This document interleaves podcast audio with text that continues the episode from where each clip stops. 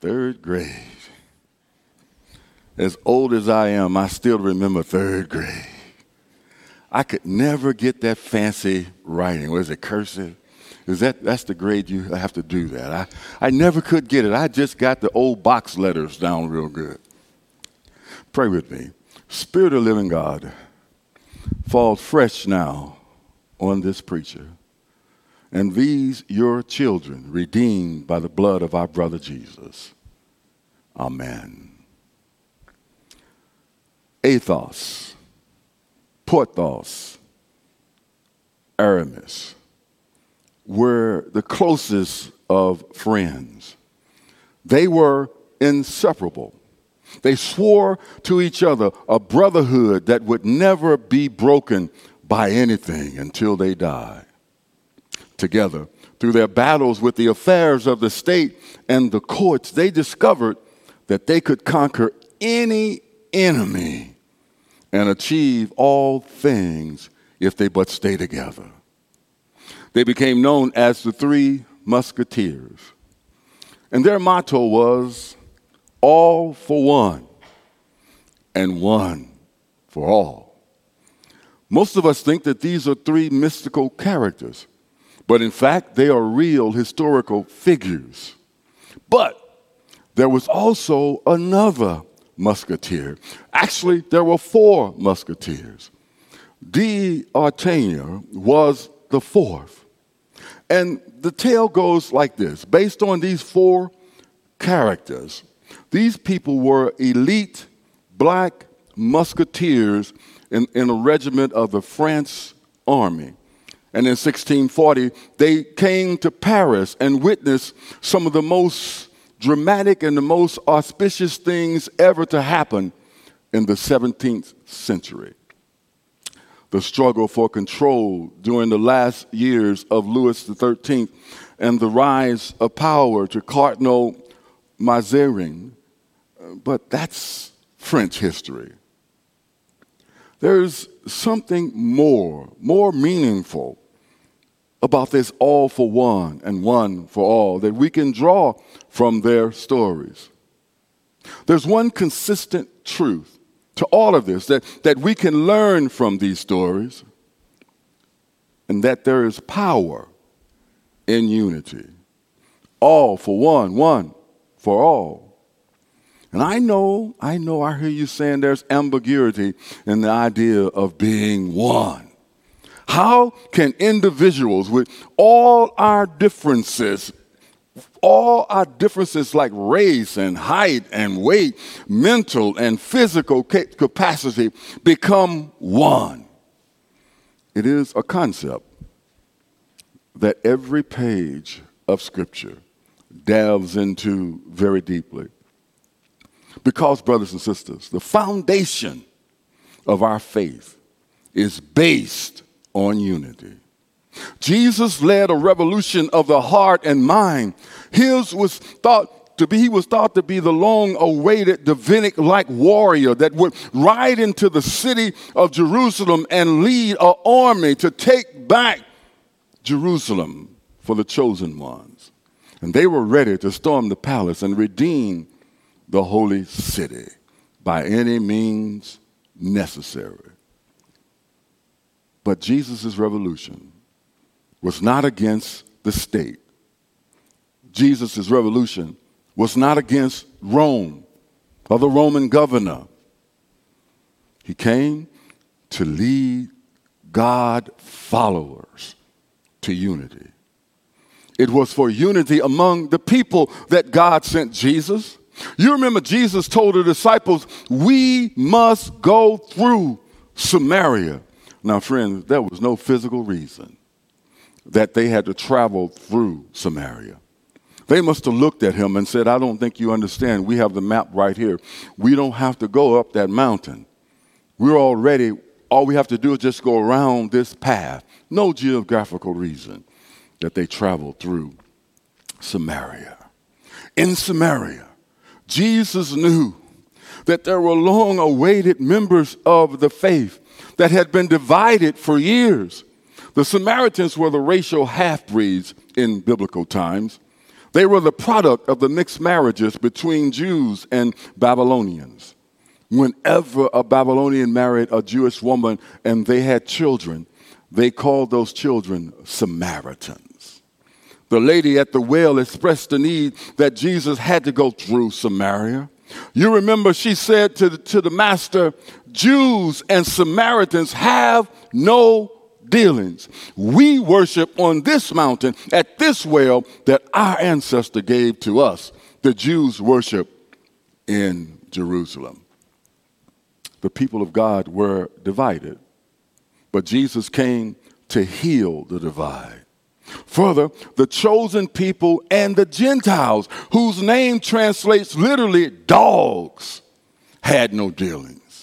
Jesus' mission was to heal the relationship between people and heal the relationship between people and God.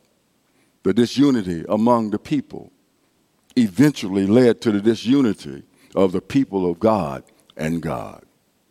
Brothers and sisters, disunity in Christ's church will lead to us not being the mission minded people that God wants us to be. And God knows that there are plenty of reasons for us to be divided in today's church. Everything from wearing a mask, not wearing masks, to what scripture version you like best, to what we ought to wear in church. There are plenty of reasons to be divided. But the scriptures, and God wants us to know, if we're going to redeem the world, we're going to have to be a unified body.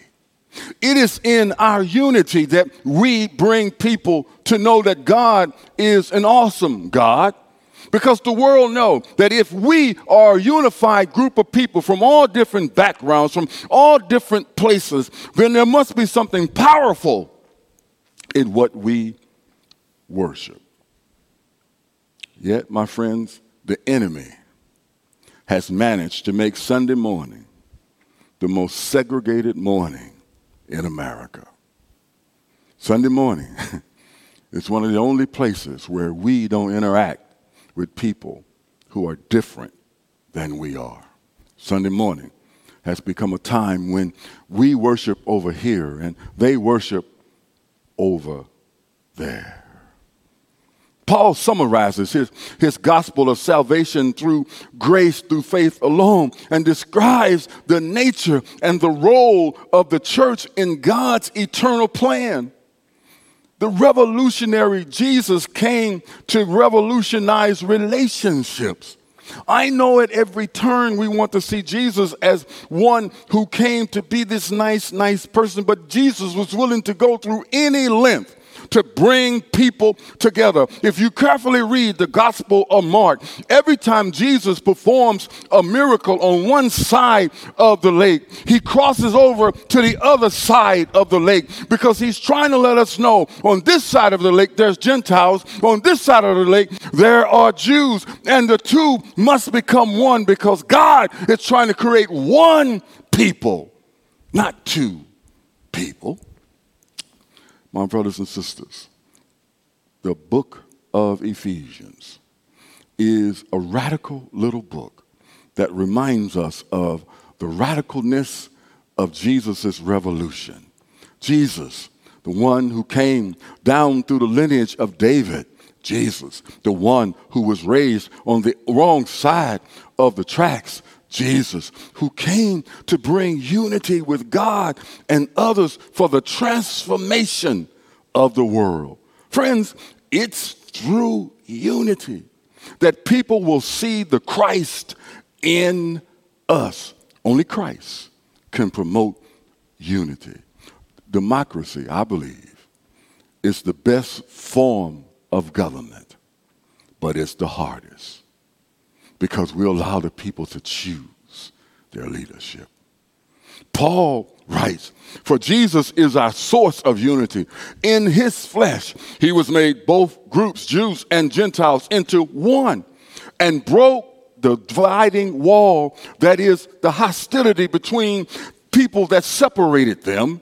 He has abolished the law, the law that had no power to forgive, the law that said that if you do this or do that, you are right with God, the law that God had given the people to live the way God wanted them to had become a dividing element in the world.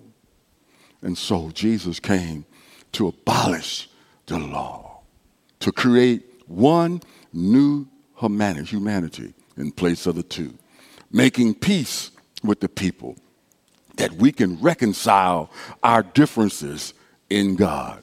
We can lay down the things that divide us because in Christ we are one. Certainly, Jesus recognized the difference between all people. You remember on the day of Pentecost, there was 21 different languages represented in that crowd that day. God recognizes the difference between human beings, but God also says to us, in Christ, we can have unity. Those of you who are married or in a relationship will understand that. I don't know of any two human beings. And when we marry folks, we, we use that text, and the two shall become one. Mm-hmm. Until the checkbook comes out and we have to decide who's going to manage the bills and what are we going to spend our money on. You're just not knowing that, aren't you, Angie? Angie just got married. And we decide that love, love will help us conquer any division that we have.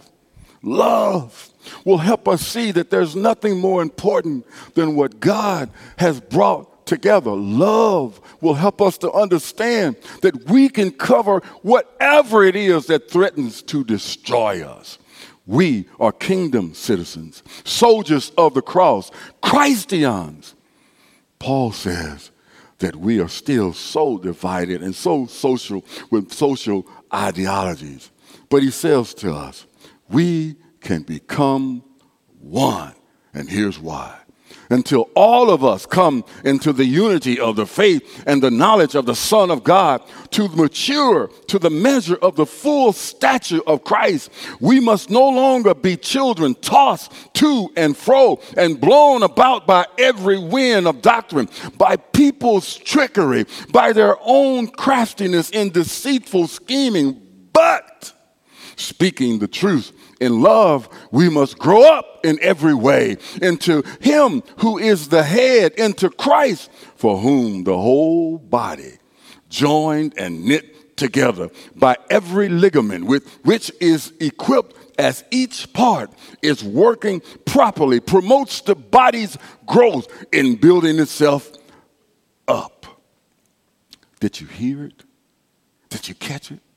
Did you catch what God is trying to do in and through us, there is really a revolutionary statement that Paul just made. Did you catch it? The full impact of what the apostle just said. The great apostle is telling us what the end goal of God is for the church. What does God want from us? What is God after? Note, Paul does not say a thing about evangelism. He never mentions the evangelization of the world. The goal of Jesus' revolution is not to evangelize the world. Oh, I know. I've read the Great Commission over and over and over. I believe in it fully. I believe that Jesus sends us into the world to preach the gospel to every person. And this is often held up as the supreme end goal, and the function of the church is to evangelize the world. Hear me, my friends. Evangelism is very important. The church has an obligation to evangelize the world. But it is not the supreme mission of individuals who are Christians. It is not the final goal that God has for us as individuals. The great apostle says nothing about the establishment of the millennial or evangelizing the world and God's going to come back and claim the world. I believe in all of that.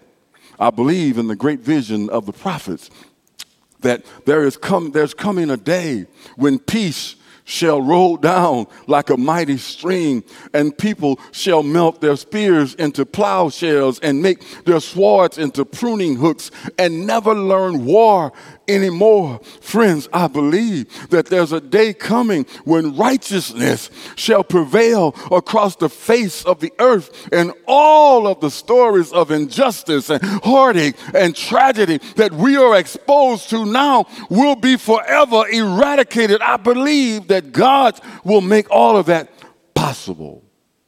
But that's not the revolutionary statement that Paul has in mind for the great reason for the church to exist. He says nothing about bringing world peace or justice. All of these will be accomplished, but they are not the essential thing that God is after from us. The supreme thing, the paramount thing that God is after above everything else, hear it, is the mature human being. Paul says what God wants most from me and you is for us to grow up and get rid of the childish things that divide us, to grow up in Christ, to become more and more like Jesus. It's you and I fulfilling our humanity, being what God had in mind when God created man and woman in the first place. It was not that we should be white robed saints of God that want to produce and accomplish church folk or religious ideologies. I don't believe that is what God is after. I believe that God wants us to mature to be mature in the faith, to be responsible, well adjusted, wholehearted human beings as God intended men and women to be. It takes the church to accomplish that. We cannot do it apart from the working of the church as God intended the church to do God's work. My friend, God's goal for you and I is that we become more and more like Jesus. Jesus is the supreme example of how we relate to people and how we relate to God. But here, the apostle tells us the secret of having peace in our lives, the secret of oneness is a person. Christ is our peace. In Christ, there is no condemnation of any human being in Christ, we are brothers and sisters. And when Christ makes peace between individuals or between nations, that peace will be a satisfying, permanent, and genuine peace. It will be a real peace that lasts forever. And it will be a totally satisfying experience when we come to grow up in Christ. And that relationship that we have with God is the same as the relationship that Jesus had with his Father. What Paul is saying is that in order to live in peace, you and I must have peace on the inside. If you don't have Christ on the inside, you can't have peace on the outside. The problem with most of us is that we want to start by clearing up only the results of conflict. We want to settle, the conflict no matter what. And some of us even want to avoid conflict. But God never starts at that point. God starts with the individual. God says, Peace is in my son. And in order for you to live at peace with someone else, you must have peace with Jesus Christ. If you have his peace, then you can stop solving the conflicts of the world because you have solved the conflicts in you. But you can never do it if you don't first solve the relationship between us and Jesus Christ. Having a relationship with Jesus is what we introduce to people we introduce Jesus to people. We introduce Jesus to people because we firmly believe that God in Jesus Christ has the answers to the world's problems. We introduce people to Jesus Christ because we remember when Christ discovered us, I wasn't so holy. I don't know about you. I quit the church and all of its religious ideology as soon as I could leave my mother's house. In my mother's house, you either went to church or you didn't stay there. So at 16, I moved out and did whatever I could because I didn't want to be around church folk. Some of the worst treatment of human beings in my life I've seen between church folk. In my little Baptist church in the south end of East St. Louis, I saw all kinds of division in the church. I didn't want any part of that. I saw everything from when a young lady who was not married got pregnant, they would make her sit on the front pew, the front bench that they called the mourner's bench until she felt sorry. But nobody ever brought the man who caused the pregnancy into the church and make them feel lousy. Some of the worst things that I ever seen happen between people happen in the church. I've been to seven, count them, seven general conferences where people meet from all over the world. I've seen some of the most hateful statements ever made in the name of Jesus.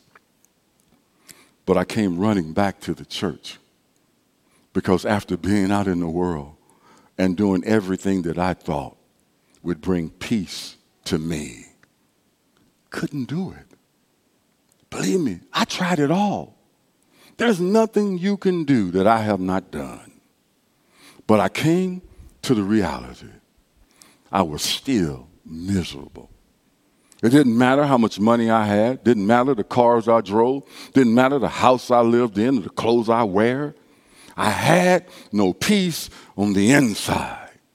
Always angry, always not satisfied until Christ came into my life in the very church where I had seen atrocious things happen. When I came back to Christ, I was already in college, already in my third year. But I needed God in my life. And I came and I asked the superintendent of a Methodist church, How can I be a pastor? I feel that calling. And he said to me, Right now, we don't have a church for African Americans to put you in. In our conference, there was only two African American churches in Southern Illinois Conference. He said, when one opens up, I'll let you know. Hurt on top of hurt on top of hurt. Anger gave way to tears. Tears produce hostility. But it was the church, First Methodist in Lebanon, a place where I was the only African American in the room. The church loved me into a relationship with God. I didn't know a salad fork from a dinner fork. I didn't know the difference between Mozart or MC Hammer But the people of First Methodist Church saw it as an obligation to love one another. And it's not that they didn't have problems with each other, but the way they loved each other made me want the God that they were serving. And the very church that said it had no place for me made room for me. They didn't need an associate pastor at First Methodist in Lebanon. They created one for me. And for five years, we ministered together. And they taught me what it meant to be a Christian, a follower of Christ.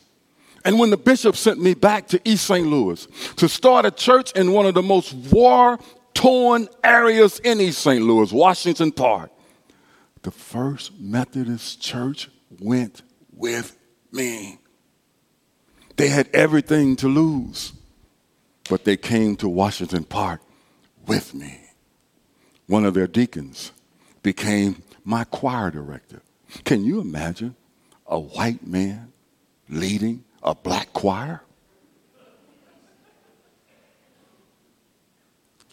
But Conrad Steinhoff did. And together, the gang members of Washington Park, and together, the drug infested men and women who had abandoned their kids saw in the church who came from Lebanon to Washington Park to be with their son and their brother. They saw what was possible in Jesus Christ. And friends, I stand here to tell you there is no reason why people should leave Calvary because they think differently than we do. God honors our differences, but God also wants us to know you can produce something powerful, powerful, if we but let Christ intervene and let peace rule the day. Let us pray. Spirit of living God, fall so fresh now on this your servant. I thank you, O oh God, that you have visibly shown me what can happen when people love each other, when people love you more than they love themselves, when people are willing to lay down the differences so that they can honor you in the world that you created. I thank you for these men and women who sit in this room. They sit as Christians, followers of your son, and they're willing to do whatever it takes to show the world that we are one in your son. In Christ's name we pray. Amen if you're comfortably able, would you please stand and let us sing this final hymn, Love Divine, All Love Excelling. Please stand.